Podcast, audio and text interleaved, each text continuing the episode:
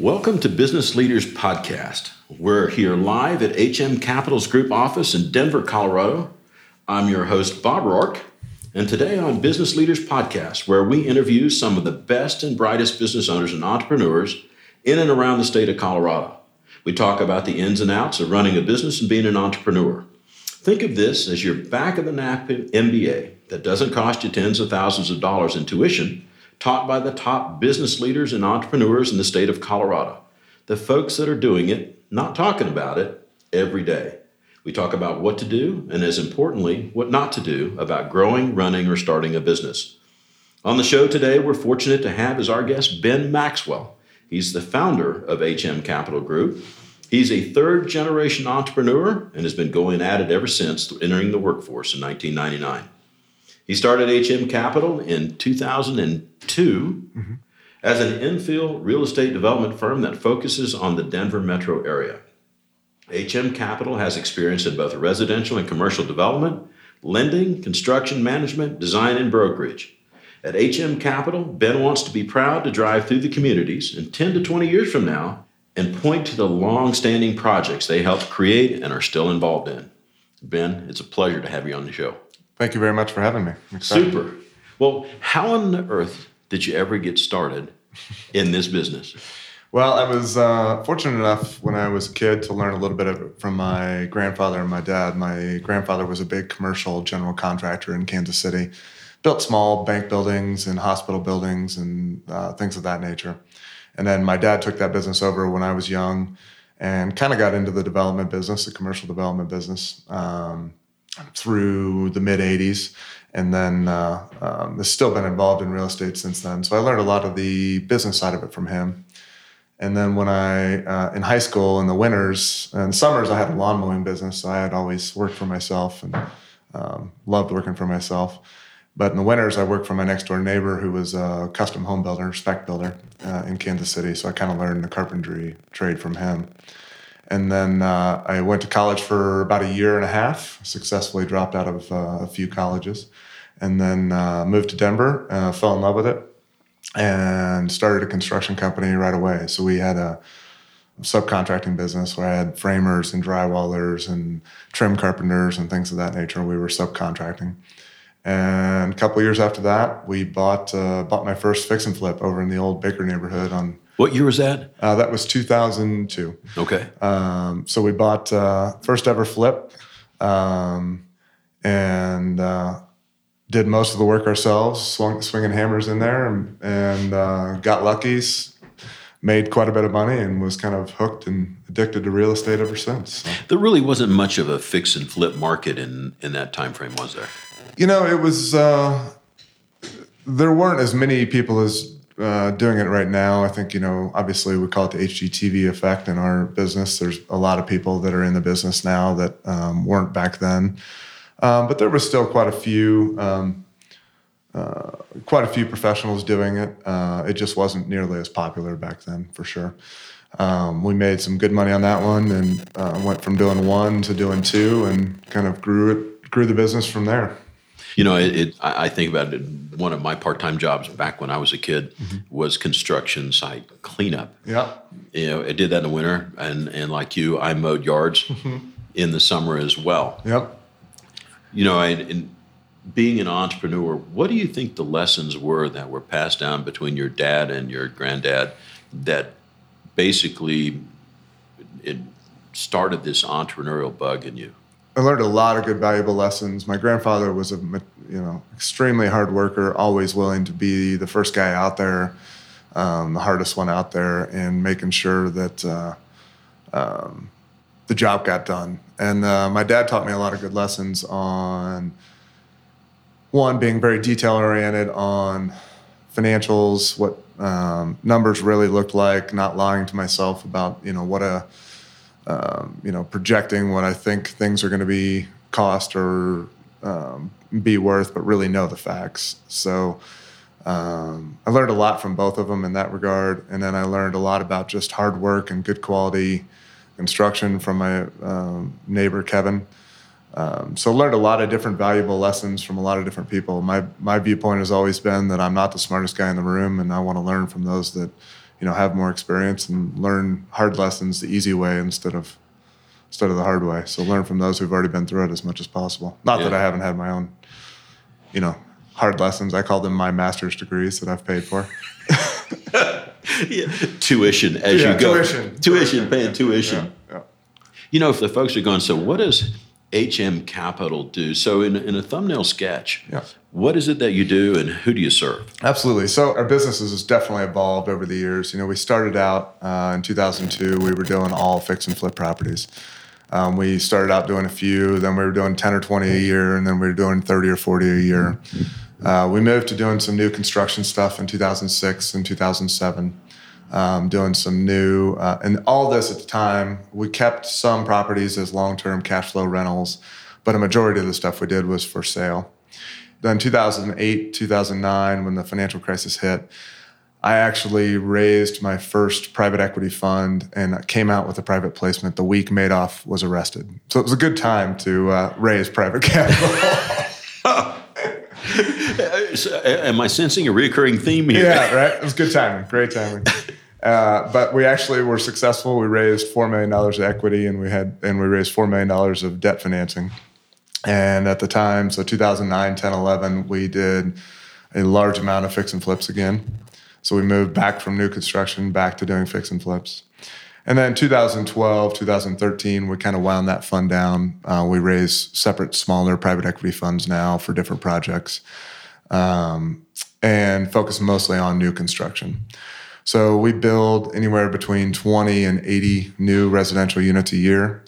And over the past six months, we've kind of converted a majority of our uh, projects from build and sell developments to build and hold. So more uh, long term cash flow, long term rental projects. And we've also expanded more into multi unit um, as well as mixed use projects. So we have a couple of uh, two big mixed use projects where we're redeveloping entire city blocks. One over in Park Hill that's got retail, restaurant, office, uh, a few apartments, some townhomes, all for rent.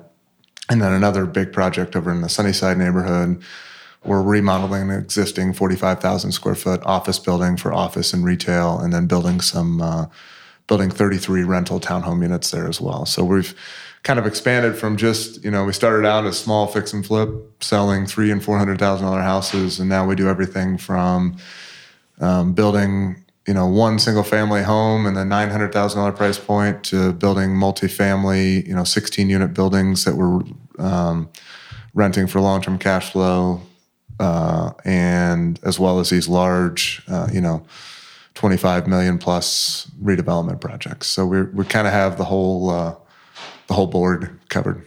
When we talked in the very beginning, you do infill development. Some folks may not be familiar with that term. Yeah. So infill development basically means uh, taking a piece of ground that's inside of uh, city city limits of Denver and repurposing it for something that's maybe higher and better use. So in a lot of cases, it's um, older buildings. Typically, we don't tear down anything that's got historical value. That's not our uh, our mo. A lot of people do that. That's not really our mo. We typically like to save that kind of stuff.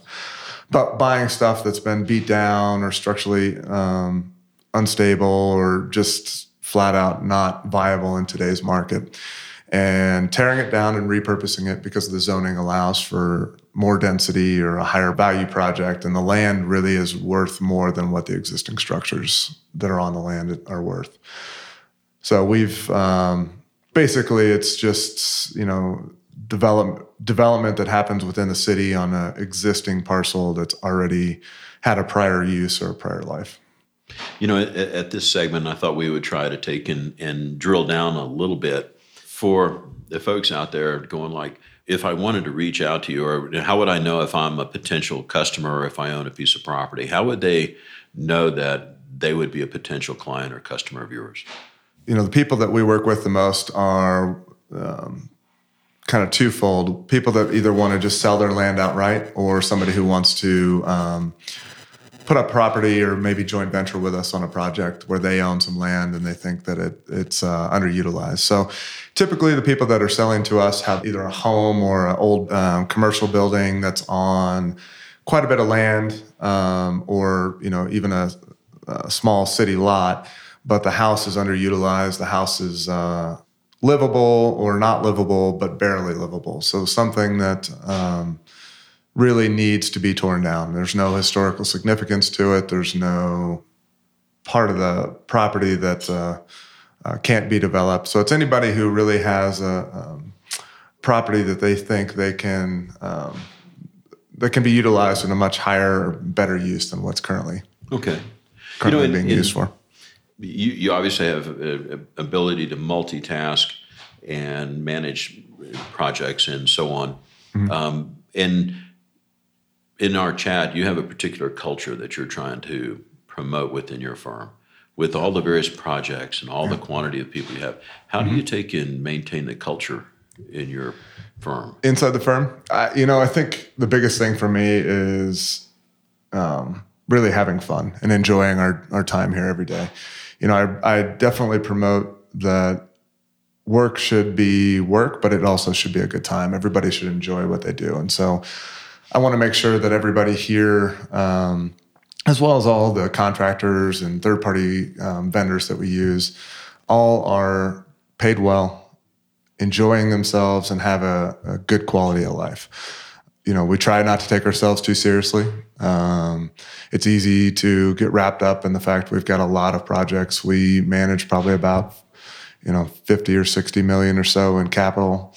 Um, it's easy to get wrapped up in the stress and the day to day, but really trying to focus on the overall, you know, big picture and picking projects that we really, as a group, enjoy. You know, we don't want to build just everyday average properties. We want to build stuff that's fun, that's cool, that's different, um, that really, you know, the inside finishes, the exterior finishes are something that we can be proud of.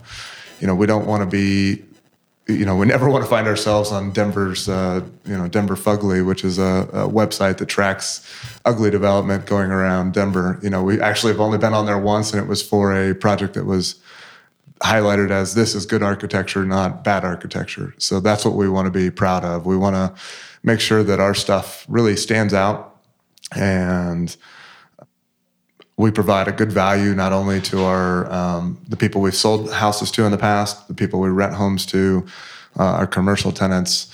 You know, we're not um, we're not looking to you know for my partners and I, and for especially myself and everyone who works here you know, bottom line is definitely important, but it's not everything. Um, we want to make sure that we feel that if everybody is paid well, if everybody is having fun, then our project turns out better, our homes turn out better.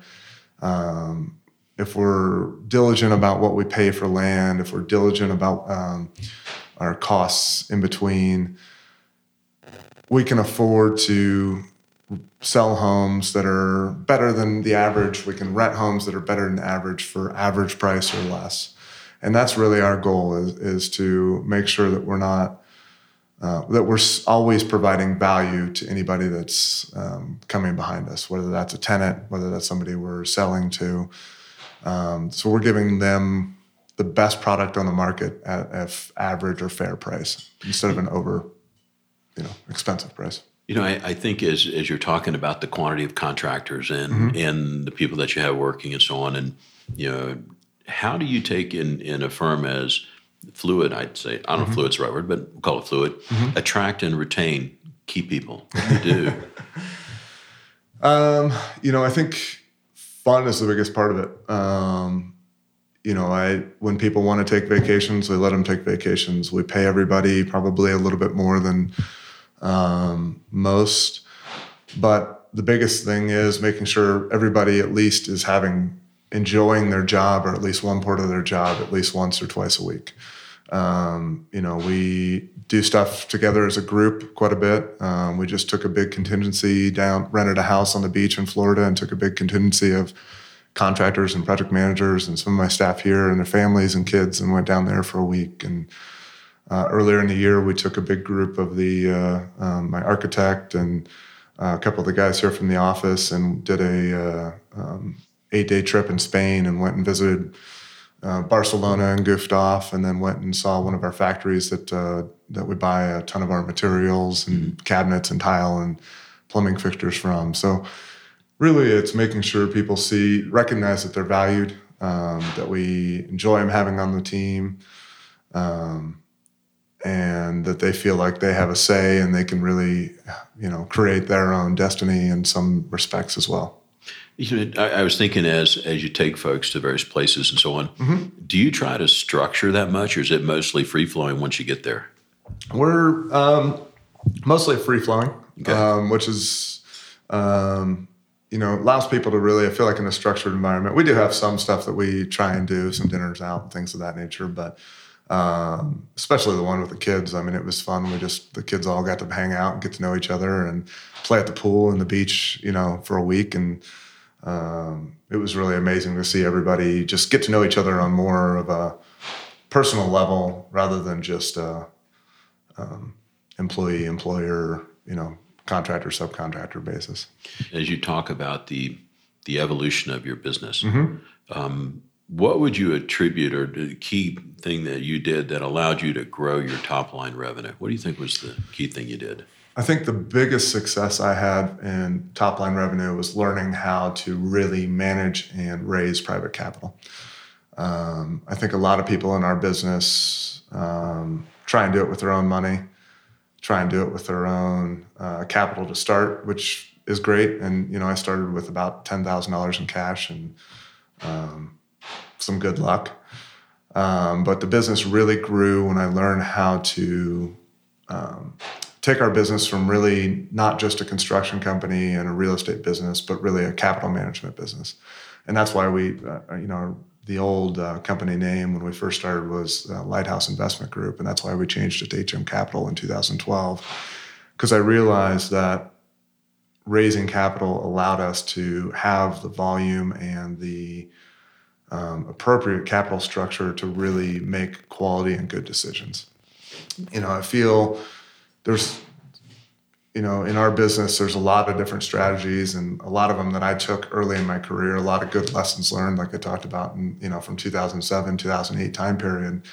We were fortunate enough in 2008 and 9 to pivot fast enough that we made enough money to cover our mistakes that we made in 2007 2008 but a lot of people weren't. And the biggest thing i learned was having flexible capital flexible patient capital where I knew I had the bandwidth to make quality decisions. You see a lot of people make decisions based on cash flow in the bank, based on uh, in our business there's a term called hard money loans where you're borrowing um, 80 90 even sometimes 100% of the cost to do a development project and you're borrowing at high interest rates and i did that quite a bit in my early in my career and i learned very quickly that the decisions you can make when you have that kind of capital structure are very limited. You know, you have to do this project, you have to get from A to B quickly, you have to sell it, you have to do things that in a perfect world you probably wouldn't do. And um, it's, you know, now we use very low leverage, if any leverage at all, on our projects. Um, we've got about 60 million in equity cash that we manage, and against that we have maybe eight or nine million dollars in debt from bank loans. Um, so we don't use high leverage. We don't use um, um, financing that causes what I call, you know, just mistakes, speculation. You know, we like to do it based on an investment. We have very realistic expectations on what that capital will do. You know, we're not trying to hit home runs every single day. We're just trying to hit um, constantly hit base hits every single day. So. You know, for the entrepreneur out there, since mm-hmm. you know, I find myself leveraged. I'm you know financed in myself, and mm-hmm. and I you know this is the the notion of doing um, financing like you described. Mm-hmm. How would you know? How did you learn, or what was the steps? you know, because you know you kind of go well. Uh, that was an evolution. So, it was, it how was, did that arrive at your doorstep? It was definitely an evolution, and it was. It came to me kind of um, in a way, a lot of things do, I guess, just kind of happened. Um, so one of my partners in 2005, six was a um, uh, used to work at a large investment bank, and him and I looked at doing a private placement, so um, a Reg D um, private placement financing to raise, basically a way to to raise capital from just accredited investors. Um, under a certain amount, a dollar amount. So we looked at doing that in 2007 and kind of started the whole paperwork, went through the whole process of writing a private placement for some higher end development projects that we were working on at the time.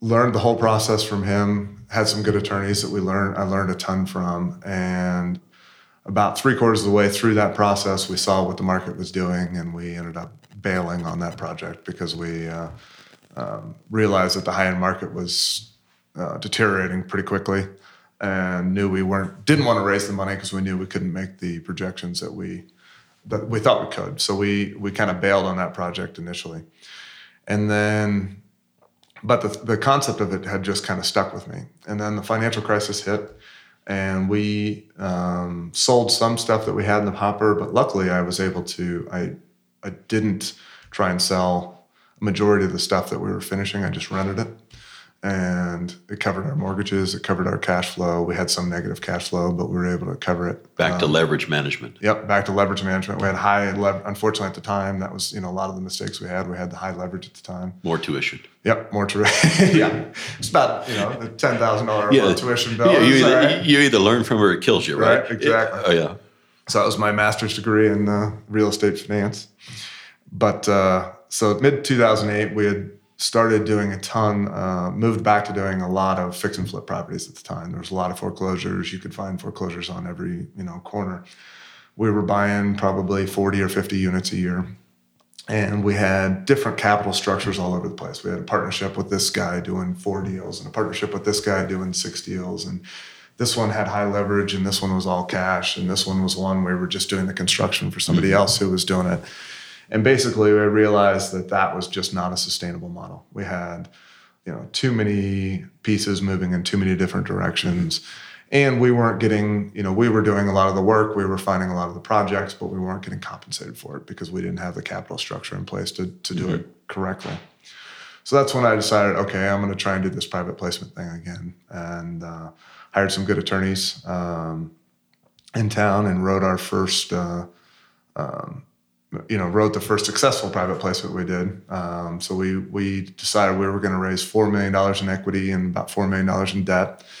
And at that time, we could buy. Um, that gave us ability to buy eight million dollars worth of property, and with um, that kind of property, we could flip it twice in a year, about two two and a half times a year. So allowed us to buy about sixteen million dollars worth of property a year and turn that um, turn and sell it uh, and make fairly good returns for our investors.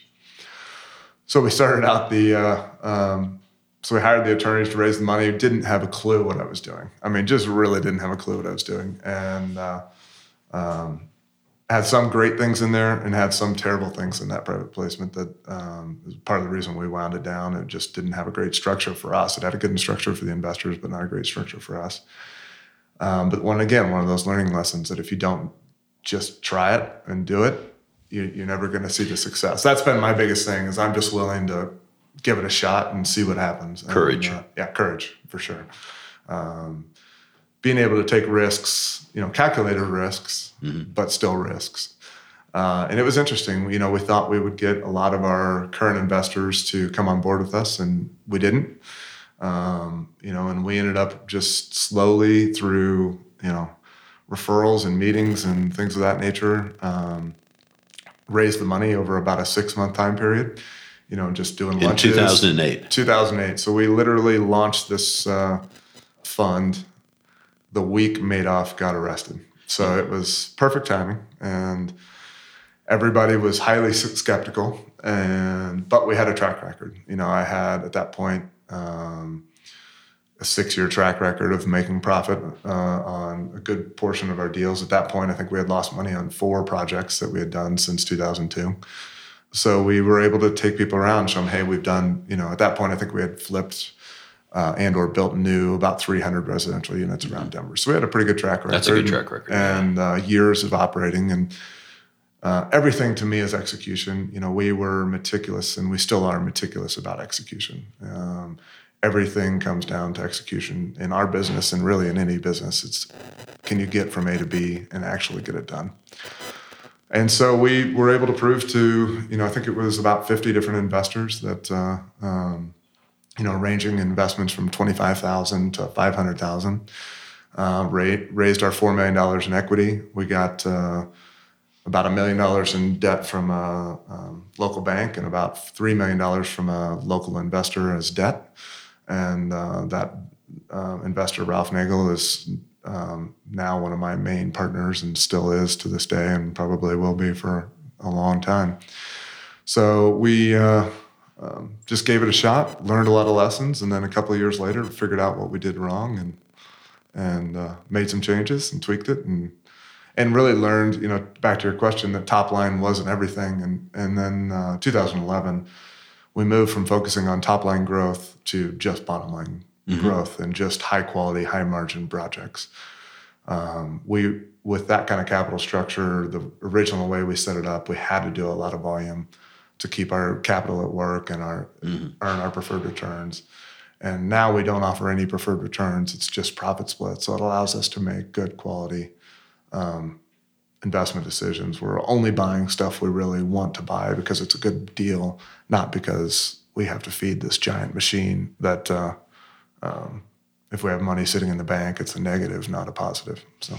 You know, for, for you now, if if you were going to do a fundraise now, first off, mm-hmm. you know, we'd have to look for some seminal event in the marketplace like a Bernie Madoff. Hopefully, we don't see another one of those. Right. But it, how would you characterize the thought process difference between a fundraise now and fundraise then? Fear. Um, you know, back in 2008, fear was the biggest driving force behind everybody's decision making. You know, that nobody knew where the market was going to go. Um, right now, it's irrational exuberance to some degree. I mean, um, raising capital now is sometimes scarily easy right now mm-hmm. because there's so many people chasing yield, so many people looking for alternative investments. Um, obviously, over the years, we've developed our network, and now we just go through um, higher net worth, larger investment dollars. Um, back then, it was you know we had to chunk it together with every investor we possibly could. Mm-hmm. Um, so raising money for us is definitely different. But I think if somebody were to go out and raise money now, you know, it's it's a good time to raise funds. I also think it's a good time to um, be prudent about how much capital you raise, how much you really want to put to work right now, because because of where the market is. We were, you know, in 2008, we were at the bottom of the market. It wasn't 100% obvious that it was the bottom of the market, but it was pretty obvious that there wasn't going to be a substantial move from that point uh, at least to us, and, and, that's why, and that's the confidence that we um, raised the capital with during that time. We had to have confidence that we knew that, you know, if if anything else, the market wasn't going to go down much from that. Point. Downside point. risk was limited. Yeah, downside risk. You know, in thinking about that, it, is there a series of indicators or things that you would notice that would cause you to say, you know, I think that we're on the other side of this exuberance? And is there something that would cause you to slow down or back off? You know, it's it's interesting. We slowed down dramatically about two years ago because we thought, all right, it's it's gone too far too fast. Since then, we've kind of picked back up. I think our mindset has changed. I, I, think in the for sale business, I think I 100% agree that the market's gone too far too fast. You know, the problem is that there's two different businesses in real estate development. There's the you know development business, and then there's a long-term buy and hold business, and they're really two completely different businesses. And and we did the buy uh, the development business for a long time to build our capital wealth, and because it's great for short-term um, accumulation of of cash, but in the long term, every developer goes broke, you know, once or twice because they get the market timing wrong. Right now i wouldn't want to be developing much for sale product because there's just so much um, i wouldn't say froth in the market but it's just been a seller's market for so long. There's a lot of sky a lot of cranes on the horizon. There's a lot of cranes. There's so many apartment buildings. Um, there's some pretty big regulatory changes coming on the uh, townhome development that's been pretty rampant over the past uh, five years. There's a lot of um, condo projects that are finally being proposed with the changes in the legislative um, here in Denver. That's really going to affect how the um, Denver market really operates over the next few years, and, and, you could see a lot of inventory flood the market.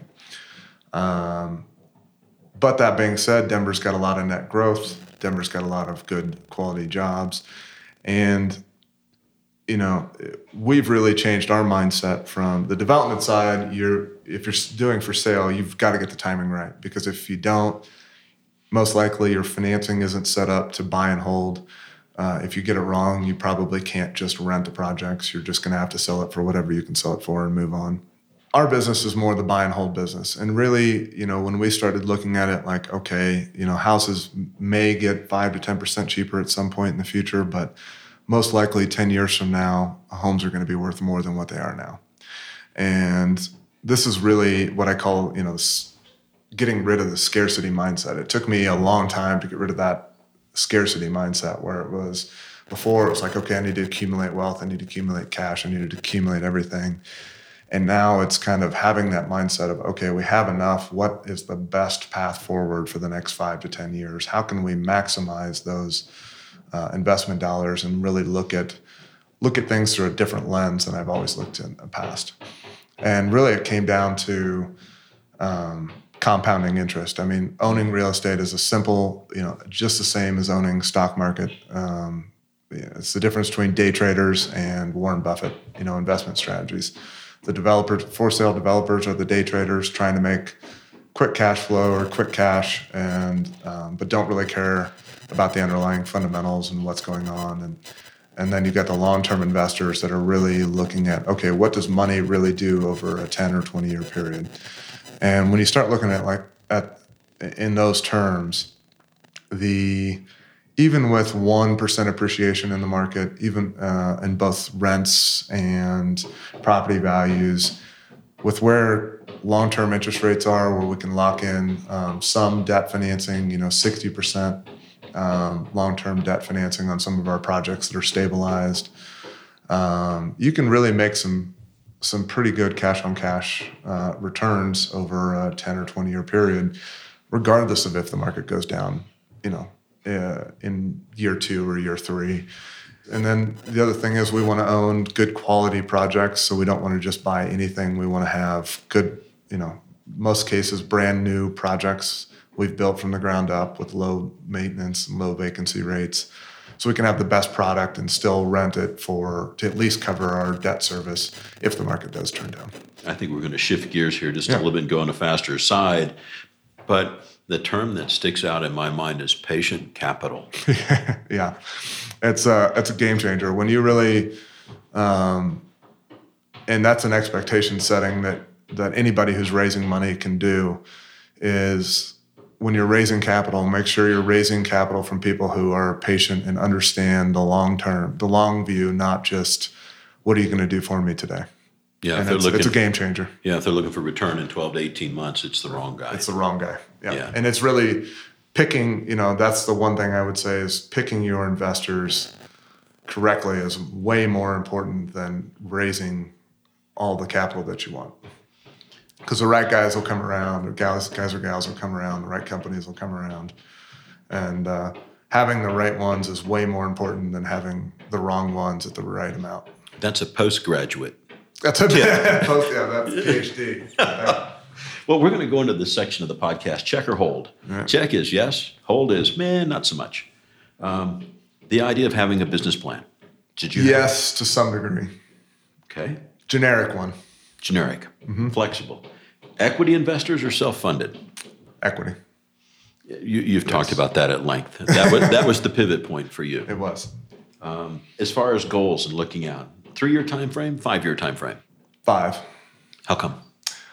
Well, I would have said ten or twenty, but. Oh, okay. Took the longest one you could. Patient capital rules. Patient capital.